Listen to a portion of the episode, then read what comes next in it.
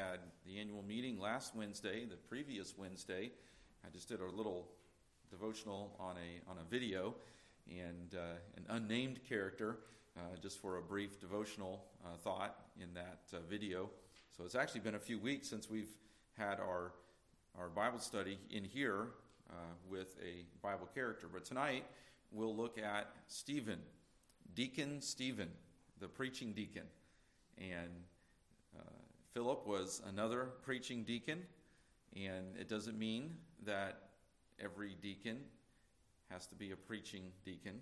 That these two in particular were gifted by God, and not only did they serve in the early church as uh, deacons, but they also were uh, given the, the ministry, uh, the gift of prophecy in that sense, in that they were preachers, uh, not uh, though uh, um, Stephen was even given um, miraculous ability, similar to the apostles. we see him in Acts chapter number six as one of the deacons that were chosen by the early church, and here we see the office of uh, the deacon being established in Acts chapter number 6, and in these, excuse me, and in those days, verse number 1 of Acts 6, and in those days, when the number of the disciples was multiplied, there arose a murmuring of the Grecians against the Hebrews, because their widows were neglected in the daily ministration. From my understanding, both of these groups were Jews, but there were the Greek speaking Jews, and then there were the Hebrew speaking Jews. And that's where the two groups uh, were divided and the Grecians felt like their widows were being neglected in the daily ministration. Then the twelve called the multitude of the disciples unto them and said, It is not reason that we should leave the word of God and serve tables. Wherefore, brethren, look ye out among you seven men of honest report, full of the Holy Ghost and wisdom, whom we may appoint over this business. But we will give ourselves continually to prayer and to the ministry of the word. And the saying pleased the whole multitude. And they chose Stephen, a man full of faith and of the Holy Ghost, and Philip, and Prochorus, and Nicanor, and Timon, and Parmenas, and Nicholas, a proselyte of Antioch, whom they set before the apostles. And when they had prayed, they laid their hands on them, and the word of God increased, and the number of the disciples multiplied in Jerusalem greatly, and a great company of the priests were obedient to the faith. So we see the office of deacon established, and Stephen being chosen by the church. We see the congregation, we see the brethren, we see the believers as a congregation. We don't see a denominational leader from the city of Jerusalem who presides over the early church in some sort of pope type role. We don't see that. We see the believers together as a congregation with the wisdom of the apostles, praying, seeking God's will, and God led those people by the Spirit of God to get the help of a group of seven men, and they were given the title of deacon, diakonos, servant. And it doesn't mean that every church has to have seven deacons. It just is establishing the office of the deacon and seven happened to be the number that they needed at that time for practical purposes, led of the Lord, to have seven men to help with, specifically at that particular time, in that context, with the daily ministration to the widows, as there was this division. And again, as we see so often, and it's true right here, it's been true in every ministry I've been in when God is working, Satan is constantly trying to divide. And one of the ways that Satan tries to divide is to get believers to get mad at each other and to mistreat each other and to nitpick at each other and to take offenses and then find Confederates and then uh, overreact and on and on we could go with all of the ways in which Satan tries to divide the church of God and divide God's people. And many times we nitpick at each other. And I was listening to Sam Jones tell a story the other day of some chickens who henpecked another hen and they literally ripped the intestine out of the other hen. They grouped up on this one hen and they were running around the yard, and he said it looked like some string or something, and it happened to be the intestine of the hen that they had henpecked. And that's the way sometimes believers are. We will henpeck each other.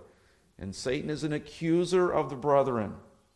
And he loves to get believers to sit there and accuse each other. And we will have all these enemies outside the church, and then we'll die by friendly fire if we're not careful. And there's so many ways in which Satan is trying to destroy the church from without, and yet sometimes churches implode from within because people can't get along. And oftentimes I have found just by going to someone in the right spirit, having a decent conversation, and allowing them to speak their part, and for me to speak my part, I have found nine times out of ten the problem goes away. Not always, but nine times out of ten the problem goes away because both sides are able to hear each other out, and with the help of the Holy Spirit, with application of biblical principles, the problem can be resolved. And we see that here. With the help of the apostles, with the leadership of the Spirit, with unity among the brethren, these seven men are chosen. The congregation lays their hands on them with the apostles' blessing, and the problem goes away. The church is not divided, there isn't a big schism. And what do we see as a result of that? The Word of God increased, and the number of the disciples multiplied in Jerusalem greatly, and a great company of the priests were obedient to the faith. And then who does God lead to step out and to preach the Word of God boldly and to proclaim the truth? It's Stephen. And we see him, his name means wreath or crown. And we know what uh, happens with Stephen, but let's look at uh, his life tonight, uh, just briefly from this account here. And we won't be able to read all of the verses in these two chapters. But verse 8 of Acts 6 And Stephen, full of faith and power, did great wonders and miracles among the people. So, Stephen, if we were to take time to go to 1 Timothy 3 and Titus 1, where we see the office of the deacon and we see the the qualifications for the deacon, we, we don't necessarily see the exact same qualifications as the pastor because there's a difference in their giftedness. But nevertheless, we do see the two offices. As a Baptist church, we believe in two offices the pastor and the deacon. Elder is the man, bishop is the office, pastor is the work or the shepherding, they're all the same man. But the deacon is a servant. And we have four uh, good men who I am blessed to work with, who are servants, who love the Lord, and it's been a joy to serve together with them. Uh, our previous ministry had as many as 15 deacons and uh, various numbers uh, throughout the years. I've been in many, many, many, many, many deacons' meetings and business meetings through the years. And I'm thankful that I haven't been in one bad one. I've been in some very tense ones, I've been in some very strong ones, but I am thankful that I have not been in a, what I would say, a bad deacons meeting where there were uh, insults being hurled or tension that you could cut with a knife, though there was one very uh, very hard deacons meeting that we had uh, at one point in our ministry uh, many years ago. But I'm thankful for our deacons. And here we see Stephen, in a sense, being called of God, rising to the occasion. And this is not that he is setting the standard for all deacons. He was specially used of God as a deacon, having also the gift of prophecy to preach and proclaim the truth. And he does so boldly. But we see that the office of the deacon in Acts 6 and verse 5, that word deacon, it means a servant. They are servants to the church. Of course, in Acts chapter 7, we see that Stephen, as we know the story well, he is stoned as he preaches boldly and courageously, and they take up stones and they murder him, and he is considered the first martyr of the church there in Acts chapter number 7. But we're going to look at several characteristics of Stephen tonight. First of all, he was full of faith. He was full of faith. We see that in verse number 5. And the saying pleased the whole multitude, and they chose Stephen, a man full of faith and of the Holy Ghost. Now, you'll notice I've made at least two mistakes already tonight. First of all, I forgot to change the date on the prayer list. Tonight is February 8th. The second mistake is I forgot to add the outline to the prayer list. I realized it right after I had printed all the copies. And I was like, I didn't add it, so I didn't want to go and print another 40 copies. So, sorry you don't have the, uh, the blanks to fill in. But we see, first of all, that Stephen was a man full of faith. He believed God and he acted with courage. We drop down to verse number 8. And Stephen, full of faith and power, did great wonders and miracles among the people. So he was gifted of the Lord and he exercised his gifts in faith, believing. He didn't bury his gift in the dirt and not use it. He recognized his giftedness. He had a burden for the Lord and he went out and he served with it. And God used him in a tremendous way. It was only for a short period of time. It wasn't for a long, long 20, 30, 40, 50 years of ministry. It was for a short time but Stephen filled that short time to the max, helping in the church as a deacon and then preaching, and eventually he would be a martyr who would set a example, powerful example and testimony, and his dying prayer was answered, I believe, in the conversion of Saul, who would become Paul, because they laid the coats at whose feet? As they stoned Stephen, they took off their outer garment, they took off their jackets, their, their outer coats, and they laid him at Saul's feet. And Saul watched as Stephen died, as he put his blessings upon that murder of Stephen. Stephen's dying, and his dying prayer is for the Lord not to hold this sin against or to lay this sin against their charge. Father, forgive them, for they know not what they do. That's the same prayer that Jesus had at the cross, a very similar prayer Stephen had which, again, I tend to believe that God answered that prayer, first of all, in Saul's conversion. And then, of course, we know how Paul was used of the Lord. So he was a man full of faith. He was also full of the Spirit. He was controlled by the Holy Spirit. The Holy Spirit led Stephen. God led Stephen. Stephen was in tune with the Holy Spirit's leading in his life. The Holy Spirit had control of every aspect of Stephen's life. Of course, we know that Stephen was a sinner who had to come to Christ in repentance and faith. He's one of the few people in the Bible who we don't see anything negative said about him. But we know that he, tr- he also had to truly be saved by faith alone in Christ alone. But we see him as a man who submitted to the Holy Spirit, to the Spirit's leading in his life. He wanted God to use him, and God did. And we see that there in verse number 5 again of Acts chapter 6. And they chose Stephen, a man full of faith and of the Holy Ghost. And then we drop down to chapter 7 in verse 55. But he, being full of the Holy Ghost, looked up steadfastly into heaven and saw the glory of God and Jesus standing on the right hand of God.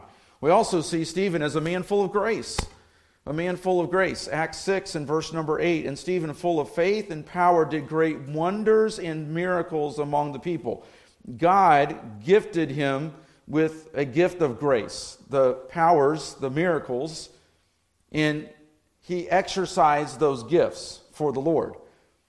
And then we see that he then turned and he ministered with that gift of grace, with those abilities that God had given him, with those spiritual gifts. And we see also in chapter 7, in verse 60, that that grace humbled him and gave him a love and a compassion even for those who were murdering him. And he kneeled down and he cried with a loud voice, Lord, lay not this sin to their charge. And when he had said this, he fell asleep. Would it not be a blessing? Not that we want to die tomorrow or tonight for Christ. Not that any of us want to experience a stoning.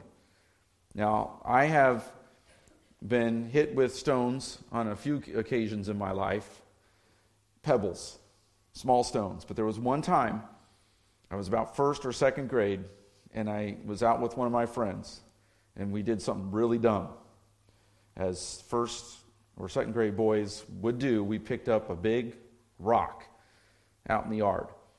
And we thought it would be a lot of fun to start throwing it back and forth to each other. Okay, this is how little boys sometimes think, just not really smart. So we start backing up further and further to see how far we could throw this thing. And my friend Mark and I were going back and forth, back and forth, and he would get a little further away and I'd get a little further away. And then one time he chucked that thing and it went right through my hands and right into my stomach. And I dropped to my knees and I thought I was going to die right there on the spot it knocked the breath out of me. And if you've ever had your breath knocked out of you for that one or two seconds there, you're like, I'm going to die. I'll never, I'll never breathe again, you know. And, I'm like, in, in my, my little brain, as a six, seven year old kid, I'm thinking, my mom and dad, they're going to kill me. Well, I'm going to die right here, and they won't have an opportunity to kill me, you know. It'll all be over. And then finally, I gasped, and I was able to get my breath back, and I looked up at Mark, and I was like, whoo don't tell my mom and dad what we just did. He goes, I, I, won't. I won't tell. If you won't tell my mom and dad, I won't tell yours. You know. And we had one of those one of those um, secret pacts that we wouldn't tell each other's parents how dumb we were throwing a rock, a big rock, back and forth to each other. But Stephen was murdered by stones. He was being crushed by these stones. And in that moment, he still filled with the Holy Spirit. He had the grace of God to pray for his enemies to love them and to pray for them to repent of their sins and to turn in saving faith to Christ. He was full of power. We've seen that again uh, already in verse number 8, where we read, And Stephen, full of faith and power. The power of God in his life, not the power of self, not that Stephen drummed up all of this effort on his own in by his own strength and his own effort and his own techniques and all of the persuasive skills that he had. No, this was of the Lord. He was yielded to the Lord, he was led of the Lord, he was empowered by the Lord, and he became an instrument for God. And he preached an incredible sermon. If we only had the time to read through all 60 of these verses in chapter number seven, we would see a man who preached.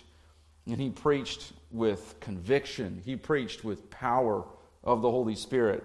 And when it came down to making application in verse 51, ye stiff necked and uncircumcised in heart and ears, ye do always resist the Holy Ghost as your fathers did, so do ye.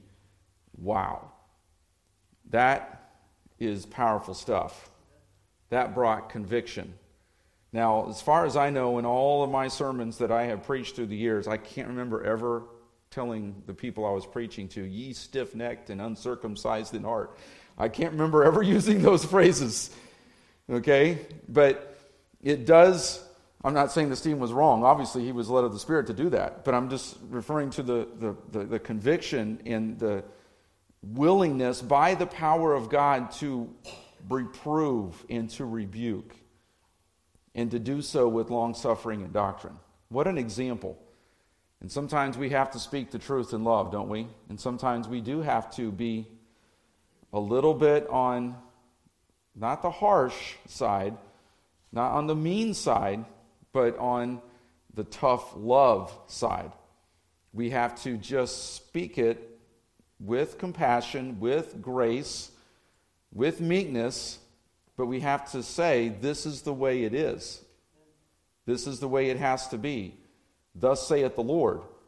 And that's where Stephen was at. He knew he had to bring the application to get those religious leaders because he loved, he loved them as much as they hated him.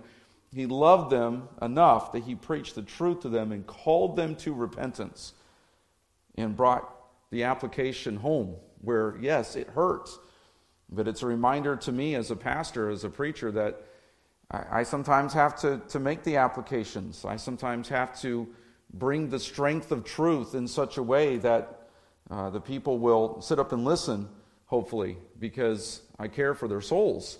And Stephen cared for their souls, and he brought the truth, and he brought it with power.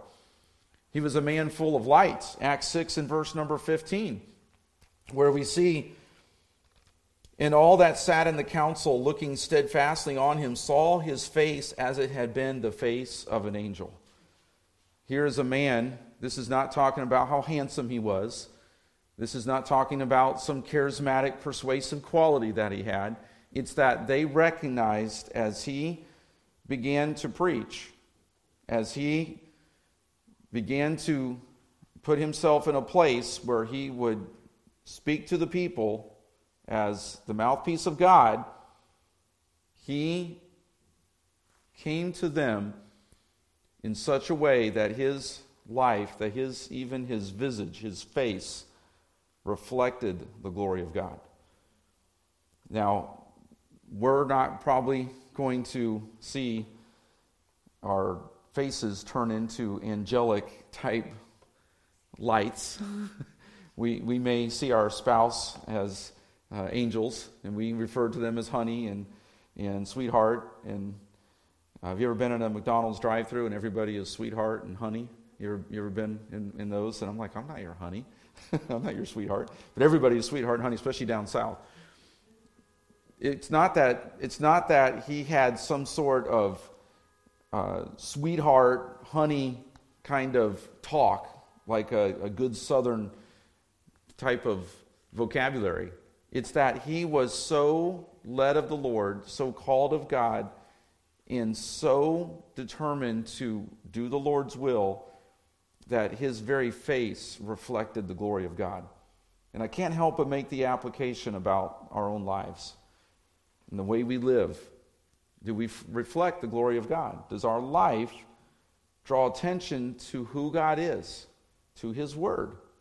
Does our life reflect the character qualities that God would have us that are Christ like, that are the fruit of the Spirit, the virtues of 2 Peter 1? And Stephen did. Again, Thinking of that sermon in Acts chapter 7, we don't have time to read all 60 verses, but he preached a textual sermon full of Scripture. He knew the Old Testament. We don't know how much of the New Testament he had seen in his hands up to this point. Uh, I would imagine he at least had um, some measure of uh, the, the Gospels, but I don't know exactly how much he had read or seen uh, at this point early in the book of Acts. But he obviously had been under the teaching and preaching of the apostles. He obviously knew the Old Testament. He obviously knew the faith once delivered to the saints.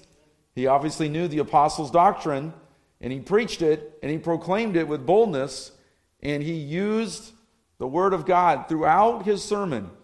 He wasn't preaching persuasive words of man's wisdom, he was preaching the Word of God.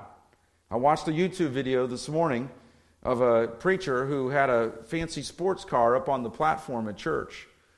And he gets in the, he gets in the fancy sports car and he's making all these applications using the rear view mirror and the side mirror and the windshield and all the things that he was trying to be relevant to the congregation because he had very little to say that was scriptural, but he had a really nice, fancy application with this fancy sports car. And then he got out of that sports car and he got into one of his excited uh, ranting and raving and motivational type speeches. And I looked at that and he was making a mockery of the pulpit. Well, he didn't even have a pulpit, he had a little stand. And he didn't really have anything to do with the Bible, with what he was saying. And he had this fancy sports car up there. I don't even know how we could get a fancy sports car in here. Maybe we can get a Harley or something. No, I'm joking. I'm joking joking. I want nothing to do with that kind of sensational preaching. I want nothing to do with putting Harleys and sports cars and all the, the flashy, sensational stuff that people think that they have to use in order to get people excited about the things of God and then try to sneak some watered down gospel in underneath or under or through those watered down illustrations. It's sad that the platforms and the pulpits and the podiums of our churches today have, in some cases, turned into circuses. And what a disappointment as I saw this man using this sports car to try to make an illustration and make a point, and it was just a bunch of fluff. No, Stephen preached a textual sermon full of Scripture. He was a man full of wisdom. He rightly applied the truth. Verse number three Wherefore, brethren, look ye out among you seven men of honest report, full of the Holy Ghost and wisdom. He knew the Word of God and he knew how to apply it. He had knowledge of God, knowledge of God's Word, and he rightly applied it. Because wisdom is not just having knowledge, but using it for right choices, using it for the Lord, to do His will, to, to, to do the Lord's work, to teach others, to reach others. It's taking the knowledge of God and living it out, applying it, and, and not just soaking it up and letting it sit, but actually putting in, it into action. I often say that faith has work boots on, or faith has tennis shoes or hiking boots on. Faith has action to it, faith has effort, faith has works. After we get saved, we are called to good works, as we talked about on Sunday, as we know so well from Ephesians 2 and verse 10 that we're not called and we're not saved just to sit around. We're, we're saved to go out and to live that faith and to exercise that faith for the Lord. And Stephen did that. He rightly applied the truth, and they were not able to resist the wisdom and the spirit by which he spake. And he was a man full of courage. I mean, again, I even talked about his application there in verse 51 and he continued that application, and we see how strong he was even down to his death. We see there, and when they heard these things, they were cut to the heart, and they gnashed on him with their teeth. But he, being full of the Holy Ghost, looked up steadfastly into heaven and saw the glory of God and Jesus standing on the right hand of God. And then, of course, at the end of that, he kneeled down, cried with a loud voice, Lord, lay not this sin to their charge. He was a man of bravery and courage and it was of the Lord. It's because he depended upon the power of God. He was led of the Spirit. And then finally, he was a man full of love.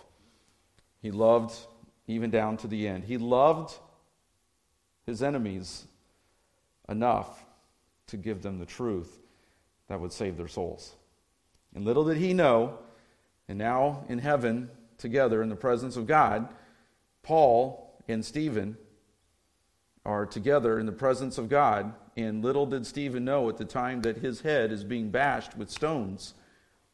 And as he prayed, lay not this sin to their charge, that there would be a man there who his testimony, his sermon, and even in his death and in his dying words of prayer, God would use to save a man named Saul, who would be Paul, who would be an incredible servant of the Lord, an apostle to the Gentiles who God would use in a tremendous way. And Stephen, unbeknownst to him, would have a part in influencing that man. We don't know, do we? Who we're influencing. We don't know how we are affecting other people's lives. But if we do right and we have courage to stand for what is right and to obey the truth, we never know how God will use us in the lives of others and use our example for his glory. Let's pray. Lord, we thank you for Stephen, for his life, for his example. Lord, we may not ever come to a place of martyrdom like Stephen, but Lord, may we have the bravery and the courage, even the, the tough love to proclaim the truth and to stand boldly for the Lord and for the Word of God and not compromise, but Lord, with meekness and humility, even pray for our enemies and do good to them and call them to Christ and give them the gospel and uh, love them by your grace. And Lord, we never know how you might use us to influence someone for Christ as we take a stand, as we do what's right, as we remain faithful to the truth of the Word of God. Lord, we pray that you will guide and direct us throughout the remainder of the week, uh, that we'll love you and serve you. Pray for protection, for safety. Pray for all these different needs in our church. We give each one to you. And we thank you again for our time together tonight. We pray in Jesus' name. Amen. Thank you for being here.